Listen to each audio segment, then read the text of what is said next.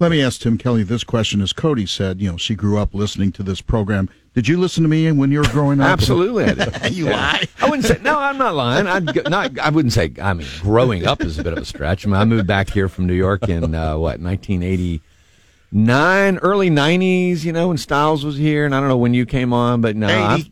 I've, I've listened to this thing. Yeah, I've listened to this thing for a long, long, long time. Hmm. Well, you know, I wouldn't- Jim, wasn't a kid, but I was a young adult. I thought it was funny when Cody said, "Who would have thought that 20 years later I'd be a guest on the show?" I said, "Who would have thought Jim would still be alive?" That was that was going to be absolutely my comment, but but she got on a roll, so I didn't not want to. cool. But it's accurate. well, fair enough. You know.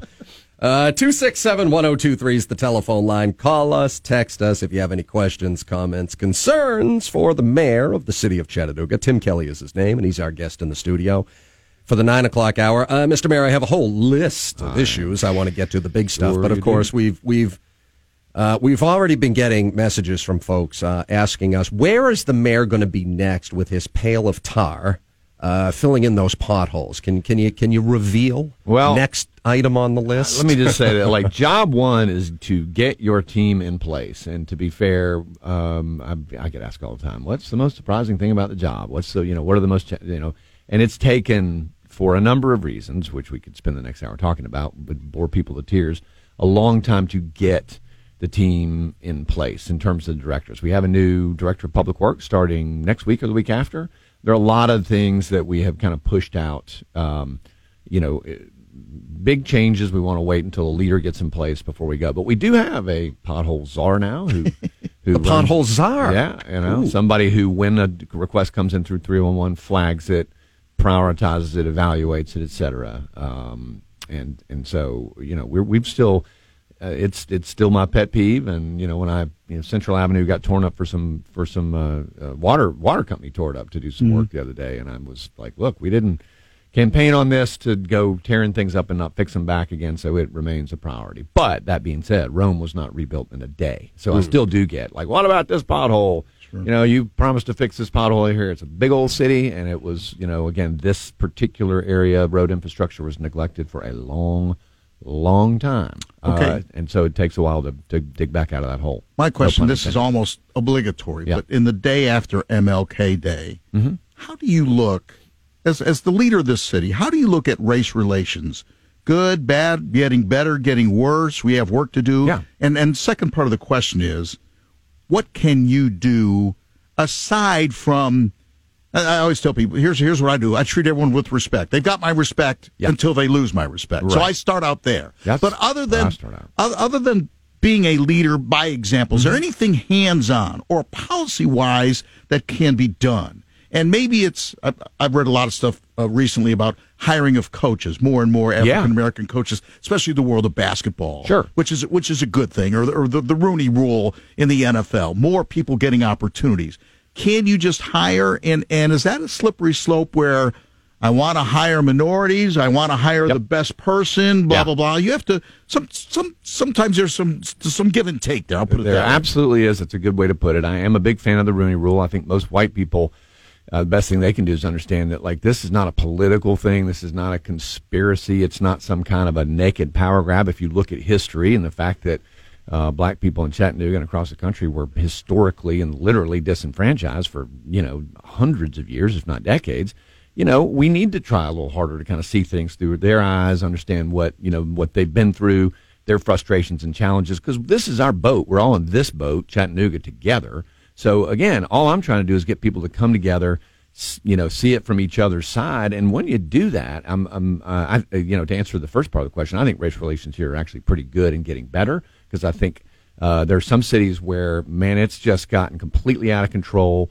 The level of mistrust and hatred from one side to the other is just, it's hard to put that genie back in the bottle. I think we're in a, we're in a good spot, and and it will get better. Uh, back to the hiring piece you know, look, we've got that. We kind of use that Rooney Rule at the city. I mean, we have very specific goals. Uh, I'm not. I'm not a quota guy. I'm not going to hire people just because they look a certain way, but provided that they meet a bar for for qualification. I mean, they have to be qualified, right? And so, uh, as I've said, I've explained to a lot of the leaders in the black community here. A lot of our problem here in the last uh, with, with our last string of appointments, which were all white men, was that the whole country has woken up to this kind of equity lens. And so it's just a labor market thing. Everybody's going after the same talented black professionals. We don't pay, you know, we can't compete with the private sector. Mm-hmm. So it's it's tough, but it, it remains a goal. Uh, but you described the dynamic tension well, right? Yeah, I have a fiduciary duty to the citizens, the tax, the taxpayers of Chattanooga, to hire the best possible people. Now you can do that and meet and meet diversity goals. Mm-hmm. That's that's my thing. But but it's tougher for sure. I think a lot of times we think things are good, and then something like George Floyd comes out. We understand Floyd, not yeah. as especially as white guys. Yeah. Not as good as we thought. No, that's right. I mentioned this on the air the other day, and I mentioned this to Mocs basketball coach Lamont Paris, who is an African American. So coming back from Western Carolina, I get a speeding warning, and I was going fast. Yep. I was going upper 80s, and I got a warning. And he said, and I'm reading between the lines a little bit. Yep. Didn't, we didn't get into the weeds on it because we were doing a basketball show. He goes, I've never gotten a warning. Right. I led that to believe is if it was him going 85 plus, he would have gotten a ticket. And maybe my white privilege in that point was they gave me just a warning. That's that, right. That's what I read between the lines. And I don't know if he meant that or not, but I have a hunch he did. Yeah, I hate the term white privilege because it's so, so, misleading. I understand. It's, it's, almost like a blindness, right? You don't see what they see. And I have a lot of uh, uh, yeah, one of the. There's some truth in it. Well, yeah, just ask one of those players. You know, last time when they got pulled over, you know how they were treated, and and you'll find out that it's a thing. Now, I mean, again, the thing is getting much better, much much better. I mean, I'm proud of our Chattanooga Police Department. It's done a lot of work in this area. Um, and and is you know, and, and again, the new chief. I guess we can talk about that, but that'll certainly be um, a um, you know a requirement of somebody that at least understands this this general principle and and has an eye in this regard. Now, does that mean letting people get away with crime? Hell no, of course not. But it, it does mean you know understanding the historical dynamic and the fact that you know part of the job, part of our job, part of my job is just is bringing people together. And again, it's a southern city with a history of you know slavery and racism. I mean, you, you, no question. it's not arguable. So the question is, how do we just finally stamp out the last embers of that flame mm. and and move forward? Yeah, don't don't forget MLK mentioned Lookout Mountain. Oh yeah, listen, he spoke in Chattanooga a lot. yeah. You know, he spoke yeah. at the James A. Henry Y. Gave a fairly uh, a fairly famous speech there. So yes, and went to Sewanee. Didn't he go to Sewanee a lot? I think he was a, a guest lecturer or yeah. something up there. Yeah. yeah. Mm-hmm. 267 1023 is our telephone line. The guest, Chattanooga Mayor Tim Kelly. Michael is on line one. Michael, welcome Good morning. Thank you, Mayor. Uh, well, it's not pothole talk today, is it? well, it, maybe it can be if you. well, I, I want to make a sta- I want to ask a question and then make a statement, and then I'll listen to not t- take up the airways. Sure. So, one of our city council members is talking about getting back into cities into the school business. So, my statement is that's a four hundred and twenty million dollar budget. Yeah. This Chattanooga have $210 million to sit down at that table and have a conversation. And then my other part of it is we don't pay the money that we said we would. It's not your administration. Years ago, we decided, well, we don't have to pay it, so we're not going to pay it. We don't want a seat at the table. Right. So the city, I don't, I think we need to improve on what we have before we jump back into the school business. Like that's, like, like we got a lot of work to do where we're at. I don't know why we would add to that to to the to our ongoing growth stuff that we already have going. And and those are my comments. Sure. Thank you so much. Yeah, that's a great point. And uh, listen, I, I think uh, I think you're right. Well, let me say this. I, I and the reason that it makes sense, I think you're talking about Councilwoman Coonrod's comments. I mean, there really isn't anything more important. I'm thoroughly convinced to the long-term well-being of this community than a high-quality education system. So that's where the sentiment is coming from. But I believe, you know, it's a bit of a poker game always with politics. And, and so, you know, the threat of getting back into the school system is probably, you know, worth something over and above, you know, doing it would be uh, another matter entirely, right? That, you, as you say, it would be a hell of an undertaking. And it's not something that uh, it would, it would, it would be all consuming.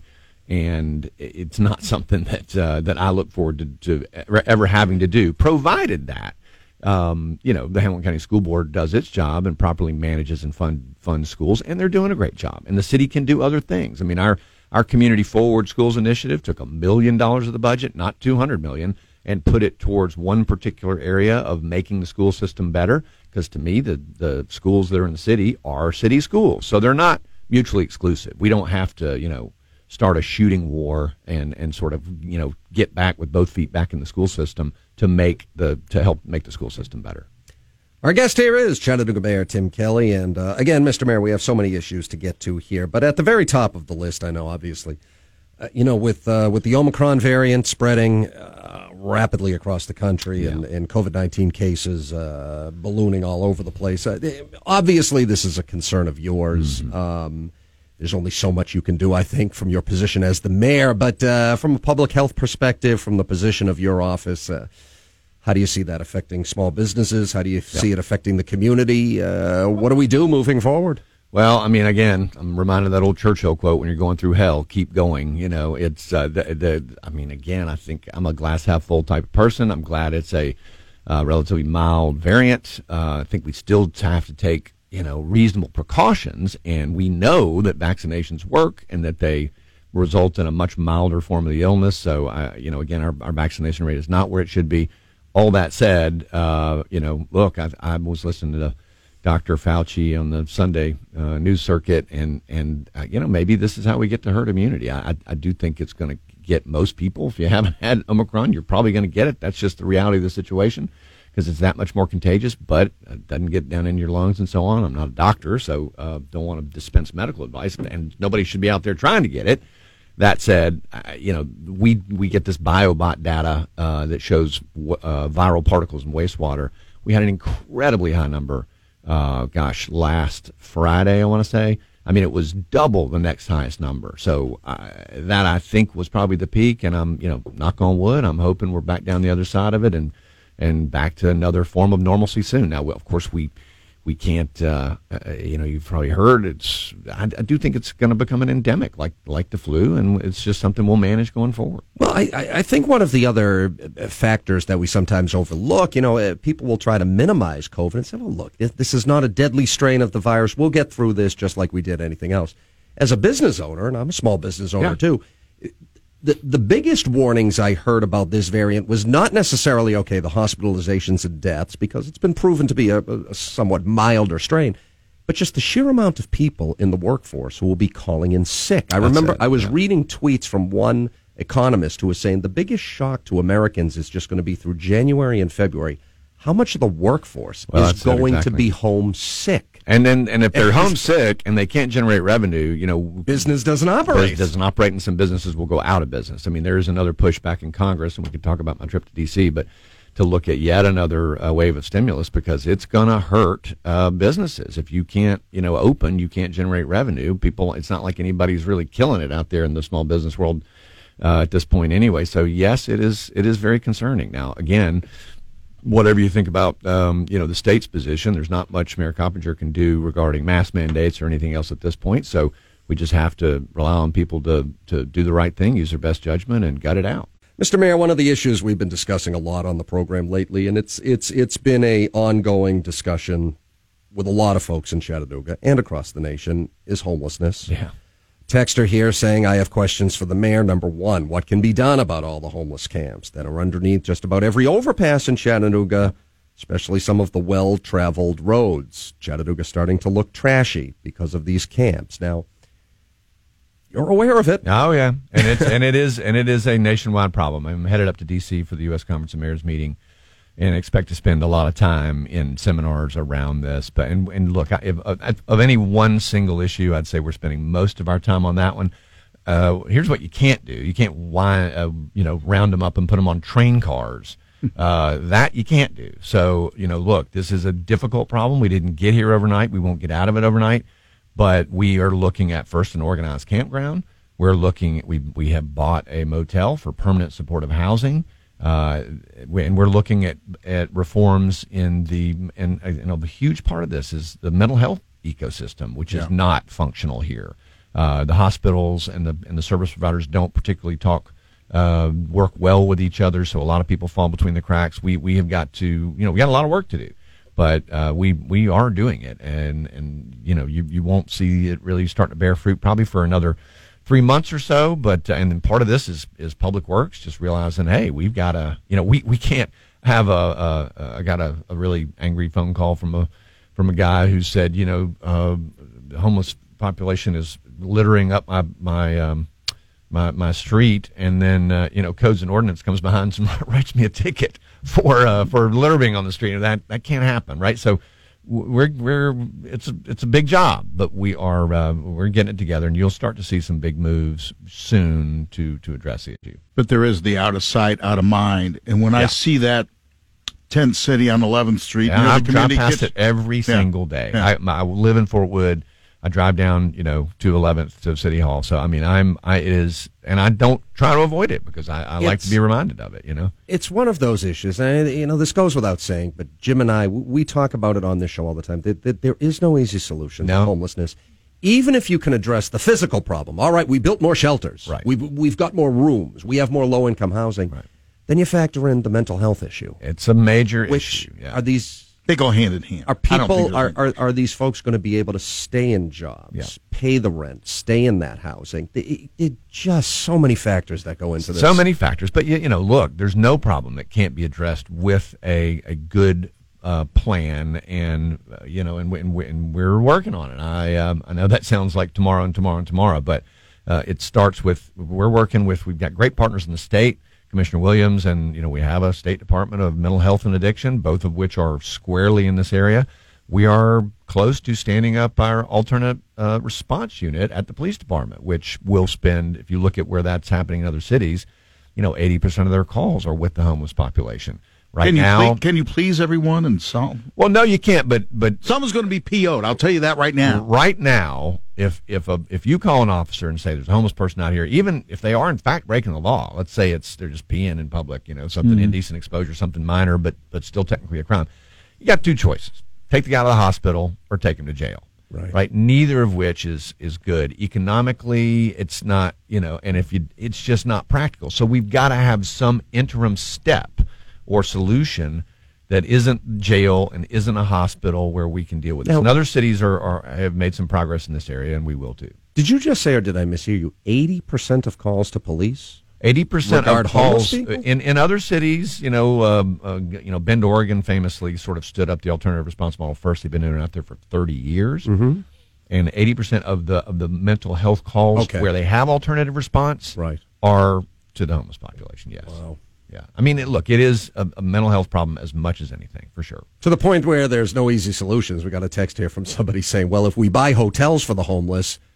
Don't we think the word will just get out and they all start heading to Chattanooga? Hey, it's great in Chattanooga. They're giving away free hotel rooms. Yeah, and that's we don't. It won't be. You know, I mean, you're talking about 65 rooms and of of permanent supportive housing, and social workers, in, you know, will be vetting those people obviously for appropriateness. And and uh, again, I've got a, a strong local bias, so I don't think you know you hear this occasionally. Oh, they're sending buses of people up here from elsewhere.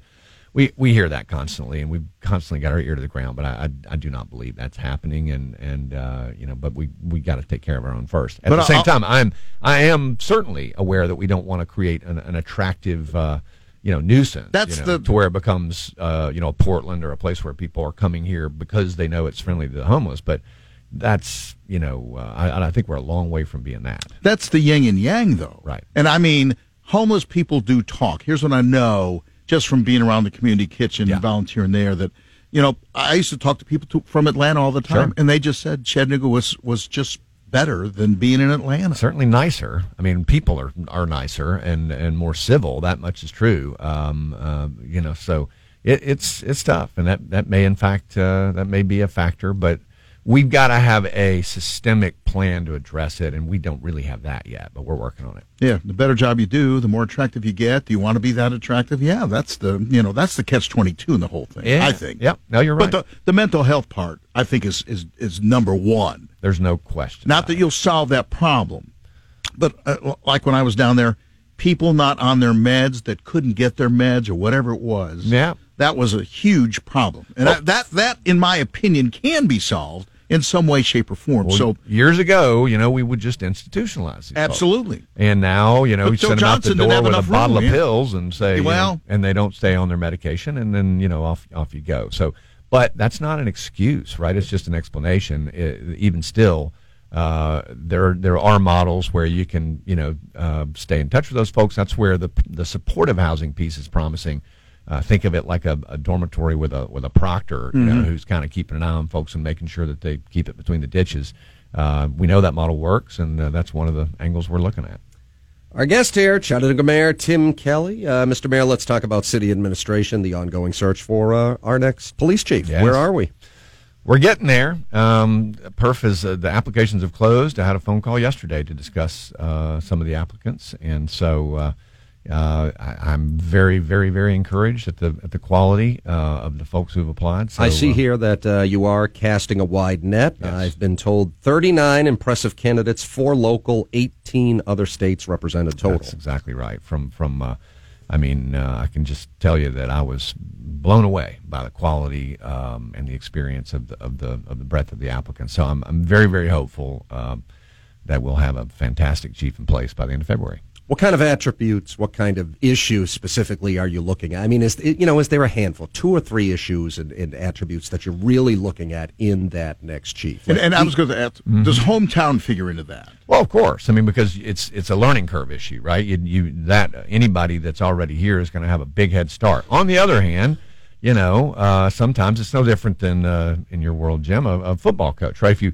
you know, people camps develop inside an organization, and if you, you know, if, so there's there's cases for and against there. Uh, you know, again, we're looking for the best candidate overall with the most experience, but you know, um, uh, I'd say in terms of the, the, first has to be a, a demonstrated record of reducing crime, right? That that's that's the baseline, and then you know, um, beyond that, for me, it's folks who understand the concept and the precepts of, of community policing generally something that Fred Fletcher started here years ago, uh, and that we're on a really great path, continuing like more visibility, police in the neighborhoods. We heard that a lot, you know, out of the out of the cars and into the neighborhoods and and, and meeting neighborhood residents and and uh, you know getting more involved with youth.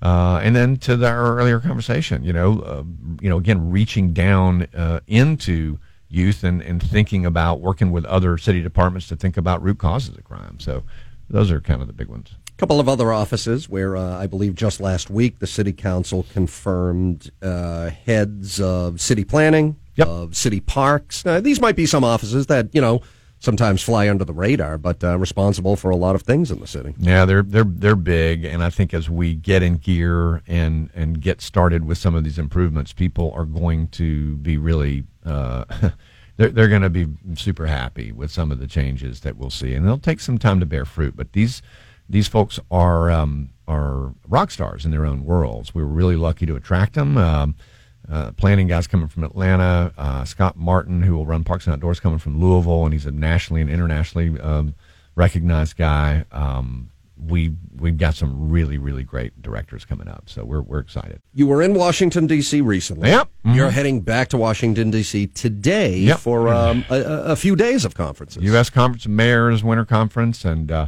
also, going to meet Congressman Fleischmann up there, who's been incredibly helpful on a lot, a lot of local issues, and we've got a lot of exciting stuff. I mean, Congressman Fleischmann understands whatever your politics are. He understands uh, that he's from this area and that you know uh, local matters, and you know Oak Ridge National Lab support for that, TVA, EPB. We got a lot of exciting stuff we're working on. So, going to be visiting with him and some other um, uh, Tennessee congressmen up there to uh, to kind of support a lot of the local stuff we're working on, and then hopefully learn a few things about the mayoring business at the U.S. Conference of Mayors Seminar. Yep. I, was, yep. I was joking with you uh, during the break here, Jim. I was saying, what do, they, what do they teach you at the Mayor's Conference? Like how to use the phone system, and this, this is how you put somebody no, on hold. To, to, our earlier conversation, I mean, there, a lot of it is best practices on homelessness, on public really? safety. On, There's no freshman hazing or anything like that. I guess not. they just what's haven't interesting told is because they just haven't told. They haven't told me. Yeah, I don't. But ours are you know off month elections. So uh, we, ju- you know, when I went to D.C., it was with all the quote unquote new mayors. But me and one other fellow from Arlington, Texas, were the only ones that had actually been in six months. The others were just being inaugurated. Huh. They just inaugurated a bunch of mayors uh, earlier this month. So real fast, I, w- I want to get to this texter now. We might run out of time, but at least uh, you can address some of it now, and sure. then just I think it's important to keep in mind. I think this is an interesting question. Uh, Mayor Kelly, the COVID pandemic has been hard for everybody, especially caused a mass exodus of women from the workforce. Yeah, right. Specifically, minority women as they've had to homeschool kids yep. or take care of loved ones. Are there ways the city can help encourage employers to meet women where they are? And is City Hall focusing on hiring more women, minorities specifically, in your top administration? Well, we definitely are, as we talked about earlier. We we have we have very um, uh, explicit uh, you know hiring goals as far as diversity, and we're meeting the goals, by the way, uh, up and down the line. And as far as you know, look, if you create an uh, this is why early childhood is such a, a is such an important area for us. It's another one where we're putting a ton of focus. You create one one seat for early childhood education, you win three ways. You've got you've got better outcomes for that kid down the road. You've freed up a parent to rejoin the workforce. Uh, and and you've got a you know a happier family generally, right? So uh, we're we're um, we're we're really focused on looking at ways that we can expand uh, seats for early childhood education for that reason. All right. So you're off to D.C. later today. You'll be back in a couple of days. Anything else? Uh, we have about a minute left. Any any other major announcements or anything big on the immediate horizon? Well, to your earlier point, I mean, we we have set forth, which has been a long time since we had a mayor that did this, um, a, a, a long, extensive, detailed strategic plan for the city that will cover the next four years or maybe more. Uh, called, not surprisingly, One Chattanooga, and I guess we're going to be announcing that next week. It is. Uh, I look forward to getting in the weeds uh, on that one with you next time. But it, it lays out um, both principles uh, and and goals, uh, seven big goals that we're that we're trying to accomplish over the next few years. And the idea is to really kind of rally the entire community around that plan because we realize that, that we cannot just hand edicts down uh, from the third floor of City Hall and expect to get stuff done. We need the help of the private, you know, sector. We need the help of the philanthropic sector. We need the help of the faith community. And so that's that's the idea. But uh, you'll hear more about that next week.